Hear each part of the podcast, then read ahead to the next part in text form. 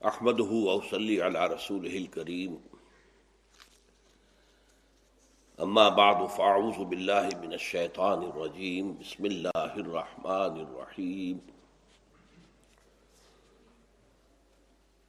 وَلَقَدْ أَرْسَلْنَا نُوحًا إِلَىٰ قَوْمِهِ فَلَبِسَ فِيهِمْ أَلْفَ سَنَةٍ إِلَّا خَمْسِينَ عَامًا. فَأَخَذَهُمُ الطُّوفَانُ وَهُمْ ظَالِمُونَ. فَأَنْجَيْنَاهُ وَأَصْحَابَ السَّفِينَةِ وَجَعَلْنَاهَا آيَةً لِلْعَالَمِينَ صدق اللہ العظیم۔ رب اشرح لي صدري ويسر لي امري واحلل عقدة من لساني يفقهوا قولي۔ اللهم ربنا الهمنا رشدنا واعصنا من شرور انفسنا اللهم ارنا الحق حقا وارزقنا اتباعه وارنا الباطل باطلا وارزقنا اجتنابه اللهم اجعلنا من عبادك الصابرين اللهم افرغ علينا صبرا وتوفنا مسلمين آمین یا رب العالمین۔ ہم اس وقت اس مطالعہ قرآن حکیم کے منتخب نصاب کے پانچویں حصے میں ہے جس کا سلسلے وار درس یہاں ہو رہا ہے۔ پہلے حصے میں چار جامع اسباق تھے اور اس کی بنیاد صورت العصر، جس میں کہ انسان کی کامیابی اور ابدی خسران سے بچاؤ کے لیے چار شرطیں لازم بتائی گئیں۔ ایمان، عمل صالح تواسب الحق تواسب الصبر دوسرے حصے میں پھر ایمان کے مباحث آئے، تیسرے میں پھر عمل صالح کی تفصیلات آئیں۔ چوتھے حصے میں تواسی بالحق کے مباحث آئے۔ پانچویں حصے میں اب تواسی بالصبر کی بات ہو رہی ہے۔ صبر کے بارے میں جو بات مرض کر چکا ہوں کہ لفظ صبر بنا ہے الصبرہ۔ الصبرہ کہتے ہیں عربی میں ایلوا، بہت کڑوی شے ہوتی ہے اور ادویات میں استعمال ہوتی ہے، لیکن اس کو کھانا آسان کام نہیں ہے۔ تو اسی سے یہ لفظ جو ہے، اس کا مفہوم ہوا کہ کڑوے گھونٹ بھرنا جس کو ہم اردو کے محاورے میں کہتے ہیں، ناگوار حالات کو برداشت کرنا، کسی شے کی تلخی کو جھیلنا، اور کھڑے رہنا، ڈٹے رہنا، پیچھے نہ ہٹنا۔ اسٹیڈ فاسٹنس جس کو انگریزی میں کہتے ہیں، وہ صبر ہے۔ اور صبر کی تین قسمیں ہیں۔ ایک صبر ہے، الگ اللہ کی اطاعت پر صبر کرنا۔ اللہ کا کوئی حکم ہے، لیکن اس میں مشکل درپیش آ رہی ہے، تکلیف آ رہی ہے۔ کوئی چیز جو ہے ناگوار اس میں شامل ہے۔ ان چیزوں کو برداشت کر کے بھی اللہ کے حکم پر عمل کرنا۔ یا صبر الطاع الصبر عن البعثیہ گناہوں سے بچنے کا صبر۔ نفس کی بڑی خواہش ہے۔ ٹیمپٹیشن بہت ہے۔ رشوت پیش ہو رہی ہے۔ اور طرح طرح کے جو ہے انسان کے لیے وہ معاشیت کی دائیات ہیں نہ اس کے لیے اس کی ٹیمپٹیشن ان میں رکے رہنا۔ یہ بھی صبر ہے۔ صبر انل معاشیہ۔ اور تیسرا صبر اصل میں جو کہ ہمارے اس منتخب نصاب کے ذمن میں ہے، وہ صبر علی البلا یا صبر علی ابتلا اللہ کی طرف سے جب آزمائش آئے تو اس پر صبر کرنا یہ ہم پڑھ چکے ہیں اپنے منتخب نصاب کے پہلے حصے کے تیسرے درس میں۔ حضرت لقمان نے اپنے بیٹے کو نصیحت کی تھی، یا بنیا عاقمی صلاح وامر بالمعروف ونہا عن المنکر وصبر علی ما سابق اے میرے بچے، نماز کو قائم رکھیو، نیکی کا حکم دیجو بدی سے روکیو۔ اور پھر جو تجھ پر بیتے اسے برداشت کیجو اس لیے کہ بدی سے روکنا جو ہے وہ بدکاروں کو کبھی پسند نہیں ہوتا۔ کسی ظالم کا ہاتھ ہاتھ پکڑے کہ ظلم مت کرو اس پر، وہ آپ پر بھی جپٹے گا کہ تم کون ہو بیچ میں آنے والے۔ لہذا نہیں انل منکر خاص طور پر جو ہے اس میں پھر بڑے صبر کی ضرورت ہے، انسان جھیلے۔ اور جب سب سے بڑا منکر ختم کرنے کے لیے انسان کھڑا ہو جائے سب سے بڑا منکر کیا ہے؟ سب سے بڑا حق یہ ہے کہ یہ زمین اللہ کی ہے، اس پر اللہ کا حکم چلنا چاہیے۔ سب سے بڑا منکر یہ ہے کہ یہاں پر کوئی اور اپنا حکم نافذ کر دے۔ کسی اور کے حکم کو تسلیم کر دیا جائے۔ اس کو ختم کرنے کے لیے میدان میں آئیں گے تو پھر بڑی بڑی آزمائشیں آئیں گی، ابتلائیں آئیں گی۔ وہ نظام اپنی پوری قوت کے ساتھ آپ پر جھپٹ پڑے گا۔ اس لیے کہ ہر نظام یہ چاہتا ہے کہ اسٹیٹس کو برقرار رہے، حالات جیسے ویسے ہی رہیں۔ اس لیے کہ جن لوگوں کے مفادات وابستہ ہوتے ہیں اس باطل نظام سے، وہ کبھی برداشت نہیں کر سکتے کہ نظام میں کوئی تبدیلی آئے۔ تبدیلی آئے گی تو ان کے مفادات پر زد پڑے گی۔ تو یہ صبر جو ہے تواسی بالحق اور اس میں بھی سب سے بڑے حق کے ذمن میں۔ اور منکر سے روکنا نہیں یعنی منکر اور اس میں بھی سب سے بڑے منکر کے خلاف کھڑے ہو جانا۔ اس میں پھر قدم قدم پر آزمائش ہے۔ اس میں اب سیرت نبوی اور قرآن مجید کے حوالے سے ہم اس کو دو حصوں میں تقسیم کریں گے۔ ایک مکی دور کا صبر تھا۔ وہ صبر کیا تھا؟ لا الہ الا اللہ کہو اور ڈٹ جاؤ۔ اب مار پڑے، تکلیفیں آئیں دہتے ہوئے انگاروں پر لٹایا جائے، گردن میں رسی باندھ کر اور حیوانوں کی لاش کی طرح سے کھینچا جائے زمین کے اوپر، جبکہ وہ نوکیلی چٹانیں جو ہیں وہ اس کے جسم کو پھاڑ رہی ہوں، سب حالات کو برداشت کر۔ اس مکی صبر کے سلسلے میں سب سے اہم جو مقام ہے قرآن مجید میں، وہ سورہ انکبوت ہے۔ اس سورہ انکبوت کے ساتھ رکو ہے اس کی ایک ترتیب سمجھ لیجیے۔ پہلا رکو تو بنیادی اور ابتدائی اور اصولی ہدایات پر مشتمل ہے، جو ہم پڑھ چکے ہیں۔ تیرہ آیات پر مشتمل ہے۔ ایک آیت تو ہے، حروف مقطعات، الف لاب بین بارہ آیات میں پھر آلٹرنیٹلی وہ جو صحابہ کرام جو ہیں، جن آزمائشوں میں ڈالے گئے تھے، جو ستائے جا رہے تھے، مارے جا رہے تھے، بھوکے رکھے جا رہے تھے دہتے انگاروں پر لٹائے جا رہے تھے، دو کو تو ٹارچر کر کے جو ہے وہ شہید بھی کر دیا گیا تھا، حضرت سمیہ رضی اللہ تعالی عنہ اور ان کے شوہر حضرت یاسر رضی اللہ تعالی عنہ۔ تو ان لوگوں کے لیے دو آیتوں میں تو سرزنش کا اندازہ ہے تم گھبرا کیوں گئے ہو؟ کیا لوگوں نے یہ سمجھا تھا کہ صرف یہ کہنے پر چھوٹ جائیں گے کہ ہم ایمان لے آئے، انہیں ہم آزمائیں گے نہیں؟ ہمارا تو مسلسل یہ قانون رہا ہے کہ جو بھی پہلے آئے ہیں، جنہوں نے بھی اللہ کی طرف، اللہ کے ایمان کا دعویٰ کیا، ہم نے ٹھوک بجا کر دیکھا ہے۔ پوری طرح آزمایا ہے۔ تو وہاں ایک طرح کی سرزنش ہے۔ گھبراؤ نہیں، دل کیوں گھبرا رہا ہے تمہارا؟ پھر اس کے بعد دل جوئی کی گئی ہے۔ دیکھو، جو تمہیں ستا رہے ہیں، ابو جہل ہو اقبا ابن معیت ہے وہ، امیہ ابن خلف ہو، جو تمہیں ستا رہے ہیں، یہ بھی ہماری پکڑ سے بچیں گے نہیں، یہ کوئی دن کی بات ہے۔ آج ہم نے ان کی رسی دراز کی ہوئی ہے، ان کو کھلی چھوٹ دے رکھی ہے کہ تمہیں یہ آزمائے آزمائش ہماری ہے، جو ان کے ہاتھ میں سے آ رہی ہے۔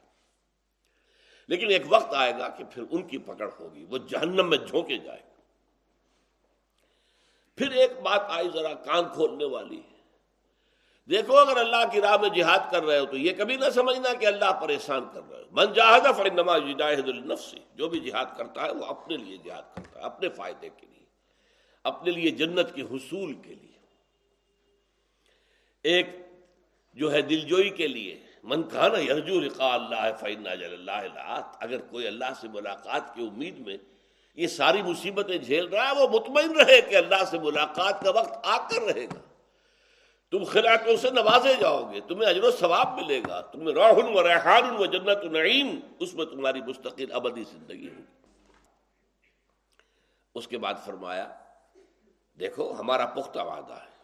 والذین آمنوا وعملوا الصالحات لنکفرن عنہم سیئاتہم ولنجزینہم احسن الذی كانوا يعملون وہ لوگ جو ہماری راہ میں ایمان لے آئیں اور پھر ڈٹے رہیں، صبر کریں، عمل درست کریں، ہمارا پختہ وعدہ ہے موقع وعدہ ہے، ہم ان سے ان کی کوتاہیوں کو، کمیوں کو، کمزوریوں کو، لغزشوں کو دور کر دیں گے اور ان کے بہترین اعمال کے اعتبار سے انہیں جزا دیں گے۔ پھر ایک مسئلہ ڈسکس کیا گیا، کچھ نوجوان پریشان ہو گئے ہیں کہ ماں باپ دباؤ ڈال رہے ہیں کہ اس نئے دین سے واپس آؤ۔ اس کا حل بتا دیا۔ ہم نے انسان کو وسیعت کی ہے کہ اپنے والدین کے ساتھ نیک سلوک کرے۔ لیکن اگر وہ کفر کا، شرک کا حکم دے تو ان کا کہنا مت مانو۔ میرے ہی پاس تمہیں بھی آنا ہے انہیں بھی آنا ہے۔ پھر ہر ایک کو میں بتا دوں گا وہ کیا کرتا رہا تھا۔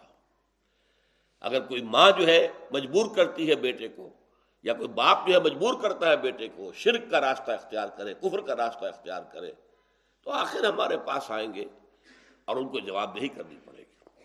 اور پھر دل جوئی کے انداز میں بھی فرمایا، دیکھو وہ لذین امن و صالحات صالحین دیکھو، اگر تم اپنے ماں باپ سے کٹ رہے ہو، بھائی بندوں سے کٹ رہے ہو، تو جڑ بھی تو رہے ہو نا۔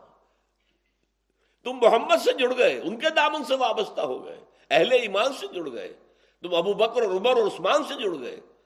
تو صرف کٹے ہی کٹے نہیں ہو، جڑے بھی تو ہونا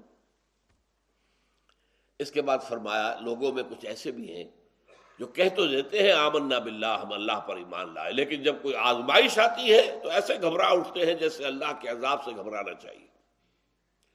اور اگر ہماری مدد آ جائے اور نصرت آ جائے، فتح آ جائے اور مال غنیمت ملے تو پھر یہ حاضر ہو جائیں گے ہم بھی آپ کے ساتھ تھے۔ تو کیا ان کا یہ خیال ہے کہ اللہ تعالیٰ جانتا نہیں ہے جو کچھ لوگوں کے سینوں کے اندر پوشیدہ ہے؟ اور اللہ تو ظاہر کر دے گا کون سچا مومن ہے اور کون جھوٹ موٹ کا مومن بنا ہوا ہے، حقیقت میں منافق۔ نوجوانوں کے لیے ایک اور مسئلہ تھا۔ ان کے بزرگ کہتے تھے، بڑے بزرگانہ انداز میں ناسحانہ انداز میں، مخلصانہ انداز میں خیر خانہ انداز میں ارے تم کس کے پیچھے لگ کے اپنے آپ کو برباد کر رہے ہو؟ یہ ہوتے ہیں تارے آزما لوگ ہوتے ہیں، وہ کھڑے ہو جاتے ہیں، پیش نظر اپنی اپنی بلندی ہوتی ہے، اپنا اقتدار ہوتا ہے ایکسپلائٹ کرتے ہیں نوجوانوں کو، نوجوانوں کے کیریئرز برباد کر دیتے ہیں، اپنے لیے حکومت حاصل کر لیتے ہیں۔ چھوڑو تم محمد کو، صلی اللہ علیہ وسلم۔ وہ بھی ایسا ہی ایک در حقیقت اپارچونسٹ ہے، وہ فائدہ اٹھانا چاہتا ہے۔ ایک نئی بات سامنے لا کر چاہتا ہے کہ حکومت اس کی ہو جائے، تو تم چھوڑ دو۔ اور دیکھو، اگر تمہیں خیال ہے کہ اس کا تمہیں اللہ کے ہاں جواب دینا پڑ جائے گا، تو چلو، تمہارا اگر یہ گناہ ہے تو گناہ ہم اپنے سر لیتے۔ ولحمل خطا تم بری ہو گئے۔ ہم کہیں گے، اللہ ہم نے انہیں روکا تھا محمد کا ساتھ دینے سے۔ اس کی جو سزا ہمیں دینی ہے، دے دے۔ لیکن فرمایا، دیکھو، ان کے کہنے پر نہ جانا۔ اگر تم نے ان کی بات مان لی تو تمہاری سزا تو تمہیں مل کر رہے گی۔ وہ تمہاری سزا جو ہے وہ اپنے سر نہیں لے سکتے۔ البتہ ہاں وہ اپنی سزا کے اندر اضافہ کر رہے ہیں تمہیں گمراہ کرنے کی کوشش کر کے۔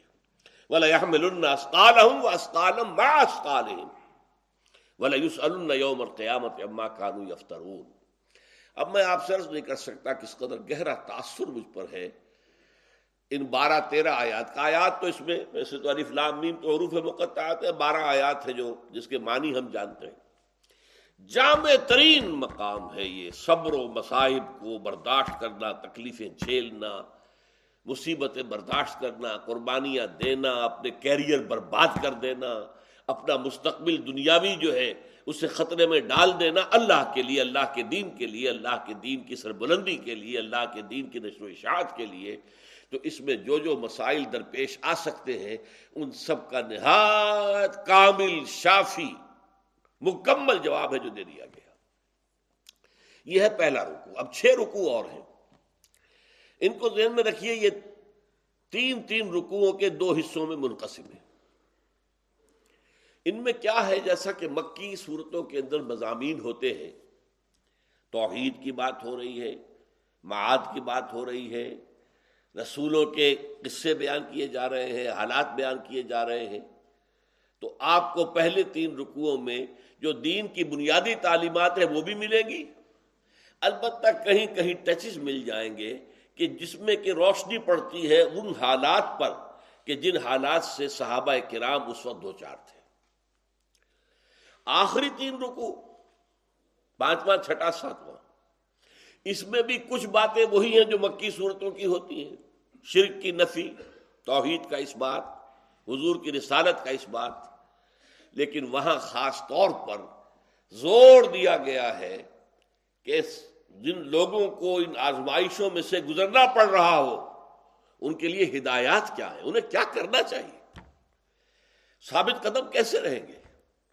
کن چیزوں کو اپنے ذہن میں رکھیں، دھیان میں رکھیں، مستحضر رکھیں، تو ثابت قدم رہ سکیں گے۔ تو وہ گویا کہ ہدایات ہیں۔ اب میں صرف یہ کر رہا ہوں کہ جو پہلے تین رکو ہیں، ان میں سے تو دو، تین صرف پوائنٹس دوں گا، ورنہ تو بہت لمبا ہو جائے گا معاملہ۔ کہ پہلے تین رکوعوں میں جو کچھ ریفرنس ہے، اس موضوع سے متعلق، صبر و مسابرت۔ اس کے ضمن میں سب سے پہلے دوسرے رکوع کی جو ابتدائی دو آیات ہیں۔ وَلَقَدْ أَرْسَلْنَا نُوحًا إِلَىٰ قَوْمِهِ۔ اور دیکھو ہم نے بھیجا تھا نوح کو بھی جیسے کہ اب بھیجا ہے محمد کو صلی اللہ علیہ وسلم۔ نوح علیہ السلام کو بھی بھیجا تھا اس کی قوم کی طرف۔ فَلَبِسَ فِيهِمْ أَلْفَ سَنَةٍ۔ تو وہ رہا یا رہے ان میں اپنی قوم میں ہزار برس۔ اللہ خمسین آما سوائے پچاس برس کے۔ یعنی ہزار میں پچاس پچاس کم ہزار، ساڑھے نو سو برس تک حضرت نو علیہ السلام اپنی قوم کے ساتھ رہے۔ لیکن ہوا کیا؟ قوم کفر پر اڑی رہی۔ اب اس میں اصل میں کیا دیا جا رہا ہے؟ کہ محمد کے ساتھیوں، صلی اللہ علیہ وسلم و رضی اللہ تعالی، تم ابھی سے گھبرا گئے۔ ابھی تو چار، پانچ سال ہوئے ہیں، کل۔ ذرا یاد کرو ہمارا بندہ نوح علیہ السلام۔ وسلام رسولوں کے سلسلے کی پہلی کڑی نوح، آخری کڑی محمد صلی اللہ علیہ وسلم، علیہ السلام وہ تو ساڑھے نو سو برس تک صبر کرتا رہا ہمارا بندہ۔ ساڑھے نو سو برس تک۔ اس کے صبر و ثبات کو اپنے سامنے رکھو۔ تو تمہیں محسوس ہوگا، ابھی تو دو دن، ابھی کیا ہوا ہے تمہارے؟ چار دن ہوئے ہیں، ابھی تو کچھ بھی نہیں۔ تو اس کو سامنے رکھنے کے لیے مثال لیکن آخر کار اللہ نے اس کو بچایا، باقی سب کو غرق کر دیا۔ یہی یہاں ہونا بربادی آئے گی ان پر، جو انکار پر ڈٹے رہیں گے۔ ایک وقت آئے گا کہ مسلمانوں کو کہہ دیا جائے گا کہ جو ان میں سے ایمان نہیں لاتا، ان چار مہینوں کے اندر اندر اس کے سر قلم کر دو۔ سورہ توبہ کے شروع میں جو الفاظ آئے ہیں، لہذا فرمایا، تم اپنے سامنے مثال رکھو۔ جیسا کہ حضور سے بھی قرآن فرماتا ہے فصبر کما صبر العصم بن الرسول اے نبی صبر کیجیے جیسے ہمارے بڑے بڑے صاحب عظیمت رسول صبر کرتے رہے ہیں، آپ بھی صبر کیجیے۔ حضرت نو کو بھی تو سننا پڑا تھا، بڈھا پاگل ہو گیا ہے، دماغ خراب ہو گیا یہ خشکی کے اوپر کشتی چلائے گا، کشتی بنا رہا ہے۔ ہم تو پہلے ہی کہتے تھے کہ اس بڈھے کا دماغ کو ٹھیک نہیں ہے، اب تو صاف ہی ثابت ہو گیا کہ تو واقعی پاگل ہو چکا ہے۔ سنا تھا کہ نہیں نوح نے؟ ان کے مذاق جو اڑائے گئے تھے، وہ برداشت کیے تھے کہ نہیں؟ تو اگر آپ کو کہہ دیا گیا پاگل ہو گئے ہیں، یا مجنون ہو گئے، یا شاعر ہو گئے، یا ساحر ہو گئے، جھیلیے۔ وسبر علامہ یا قولون واہجر ہوں حجرن جبیلا کیا ہمارے بندے نوح نے یہ سب کچھ برداشت نہیں کیا تھا؟ وَلَقَدْ أَرْسَلْنَا نُوحًا إِلَىٰ قَوْمِهِ فَلَبِثَ فِيهِمْ أَلْفَ سَنَةٍ إِلَّا خَمْسِينَ عَامًا۔ پھر چونکہ وہ کفر پر اڑے رہے، فَأَخَذَهُمُ الطُّوفَانُ وَهُمْ ظَالِمُونَ۔ تو انہوں انہیں طوفان نے آ پکڑا اور وہ ظالم تھے، گناہگار تھے، کافر تھے، منکر تھے۔ لہذا اللہ نے ان سب کو غرق کر دیا۔ فنجے نہ ہو تو ہم نے بچا لیا اس کو روح کو۔ وہ اصحاب سفینہ اور جو بھی صاحب ایمان ان کے ساتھ اس کشتی میں شامل ہو گئے، داخل ہو گئے۔ ان کا اپنا ایک بیٹا بھی کنعان شامل نہیں ہوا، داخل نہیں ہوا، کوہ پر اڑا رہا، ان کی نگاہوں کے سامنے غرق ہوا۔ سورہ ہود میں اس کا پورا واقعہ بیان ہوا۔ وہ جالنا آیت للعالمین۔ اور ہم نے اس واقعے کو یا اس کشتی کو نشانی بنا دیا تمام جہان والوں کے لیے۔ اب اس پر میں چاہتا ہوں کچھ تاریخی حقائق بھی آپ جان لیں۔ ابھی میں نے آپ کو بتایا پہلے رسول حضرت نو تھے۔ ان سے پہلے تین انبیاء ہوئے ہیں۔ نبی آئے ہیں تین، رسول کوئی نہیں۔ پہلے نبی حضرت آدم تھے علیہ السلاۃ والسلام، پہلے انسان بھی، پہلے نبی بھی۔ دوسرے حضرت ادریس تھے، جن کا ذکر ہے سورہ مریم میں۔ بسکر فی کتاب ادریس ان کالا صدیق النبی و رفانہ مکان العلیہ حضرت ادریس تو رات میں ان کا ذکر ہے، لیکن نام جو ہے حنوک ہے۔ حنوک نام سے ممکن ہے ان کی عرفیت حنوک ہو۔ کسی اور حوالے سے انہیں حنوک کہا جاتا دو دو تین تین نام ہوتے ہیں گھروں کے اندر تو۔ ماں نے کچھ اور نام رکھ دیا، باپ نے کچھ اور رکھ دیا، دادا نے کچھ اور رکھ دیا، پکارے جا رہے تو تورات میں حنوب لفظ آیا ہے۔ اور قرآن میں ادریس۔ تیسرے حضرت شیش علیہ السلام۔ حضرت شیش کا ذکر جو ہے، قرآن میں نہیں ہے۔ یہ تورات ہی میں یہ تین نبی گزرے حضرت نو سے قبل۔ اور پھر پہلے رسول حضرت نو ہے ان کی تفصیل جو تورات میں آئی ہے وہ یہ ہے کہ ساڑھے چھ سو برس تک تو یہ دعوت دیتے رہے، دعوت دیتے رہے، دعوت دیتے رہے، قوم اڑی رہی اڑی رہی اڑی رہی اڑی رہی۔ اس کے بعد وہ قوم ختم کر دی گئی، غرق کر دی گئی۔ اس کے بعد بھی تین سو برس تک حضرت نوح جو ہیں ان لوگوں کے ساتھ رہے باقی۔ اب جو مسلمان بچ گئے تھے اب ان سے ایک نئی تہذیب، نیا تمدن، نئی تہذیب، نئی قوم جو ہے اس سے ابری ہے۔ تو ان کی تربیت، ان کی ان کا تزکیہ، ان کی تنظیم، ان کی تعلیم، اس کا فریضہ بھی حضرت نو علیہ السلام نے تین سو برس تک سر انجام دیا ہے۔ یہ تورات کے اندر قرآن میں نہیں ہے۔ پھر جالنا ہا اچھا ایک بات اور نوٹ کر لیجیے۔ کیونکہ عالمین کہا ہے، تمام جہان والوں کے لیے ہم نے نشانی بنا دیا تو حضرت نو علیہ السلام کا ذکر جو ہے، ہندوستان میں جو ان کے بڑے بڑے اسکرپچرس ہیں، ان کے اندر موجود ہے ایک شخص گزرا ہے ابھی ماضی قریب میں ڈبائے ڈبائس لکھیں گے اسے، لیکن یہ کہ فرینچ تھا اور فرانسیسی زبان میں آخری لفظ جو ہے وہ بولتا نہیں ہے۔ ڈبائی کہیں گے اس کو۔ تو جیسے مورس بکائے حالانکہ بکیل اگر پڑھیں گے انگریزی میں تو وہ مورس بکیل بنتا ہے، لیکن وہ مورس بکا ہے۔ یہ شخص چالیس برس تک ہندوستان میں رہا ہے۔ اور اس نے ہندوؤں کے اسکرپچرس ان کے جو مقدس، جو صحیفے ہیں، کتابیں ان کا مطالعہ کیا۔ ہے وہ اس نتیجے پر پہنچا ہے کہ منو، جو ایک بزرگ شخصیت جس کا ذکر ہے ہندوؤں کے ہاں منو یہ مہانو تھے۔ مہانو بہت بڑے نو مہا کا لفظ جو ہے ہندی میں بڑے کے لیے۔ آتما روح، مہاتما، بہت بڑی روح۔ مہاتما، وہ بہت ہی اونچی روحانی شخصیت مہاتما کہلائے گا۔ بھارت مہا بھارت ہر ہندو کے دل میں جو لکھا ہوا ہے کہ مہابھارت دوبارہ قائم ہو جائے۔ یہ پورا پاکستان، ایسٹ پاکستان یہ سب نیپال، بھوٹان، سری لنکا، یہ سب ہندوستان کے اندر مدغم ہو کر مہابھارت، بڑا بھارت قائم ہو جائے تو مہانو مہانو سے وہ نوح بن گیا ہے اور جو ان کی منو سمرتی ہے، وہ در حقیقت حضرت نوح کی وہ شریعت تھی جو انہوں نے اپنی قوم کو دی تھی منو سمرتی واللہ عالم، میں یہ سمجھتا ہوں چونکہ اس میں یہ ہے کہ مہانو جو ہے ایک بڑا ہڑ آیا تھا، بہت بڑا سیلاب آیا تھا۔ تو کشتی میں سے جو لوگ بچے تھے، ان میں سے کچھ یہاں بھی آ گئے تھے۔ تو اس حوالے سے محسوس ہوتا ہے کہ ان کی بات ٹھیک ہے۔ اچھا میں نے جیسا کہ عرض کیا تھا کہ ان تین رکوعوں میں میں صرف وہ چیزیں کہ جن کا ریفرنس بنتا ہو۔ اب ایک بہت بڑا اہم ریفرنس آ رہا ہے۔ حضرت نوح کے بعد ذکر ہے، حضرت ابراہیم علیہ السلام کا۔ اگرچہ تاریخی اعتبار سے حضرت نوح اور حضرت ابراہیم کے درمیان دو بڑے اور رسول گزرے ہیں۔ حضرت حود جو قوم عاد کی طرف بھیجے گئے اور حضرت صالح جو قوم سمود کی طرف بھیجے گئے۔ ان دونوں کا ذکر تورات میں نہیں ہے۔ اس لیے کہ وہ اس لائن میں نہیں ہے۔ تورات نے سارا جو ہے محفوظ جو رکھا ہے، وہ جو اپنی ایک نسل ہے یہ سب حضرت یعقوب کی نسل ہے۔ یعقوب بیٹے ہیں، اسحاق کے، اسحاق بیٹے ابراہیم کے۔ ابراہیم اوپر جو ہے، حضرت سام کی نسل میں سے ہیں، جو نوح کے تین بیٹوں میں سے ایک بیٹے تھے۔ لیکن سائڈ لائن میں جو ہیں، جو ان کا، ان کی نسل کے اندر جو لائن میں نہیں آتے، ان کا ذکر نہیں کرتے۔ تو یہ اصل میں جو دو اقوام تھیں، یہ عرب کے ساؤتھ کے علاقے کے اندر، جزیرہ نمایاں عرب میں آد تھے اور جزیرہ نمایاں عرب کے شمال مغربی کونے میں سمود تھے۔ تو وہ اس لائن میں نہیں اس لیے ان کا ذکر نہیں۔ ابراہیم کا ذکر ہے، تو قرآن بھی یہاں پر ابراہیم کا ذکر کر رہا ہے۔ اب انہوں نے توحید کے جو دلائل دیے تھے، بڑے خوبصورت انداز میں آئے۔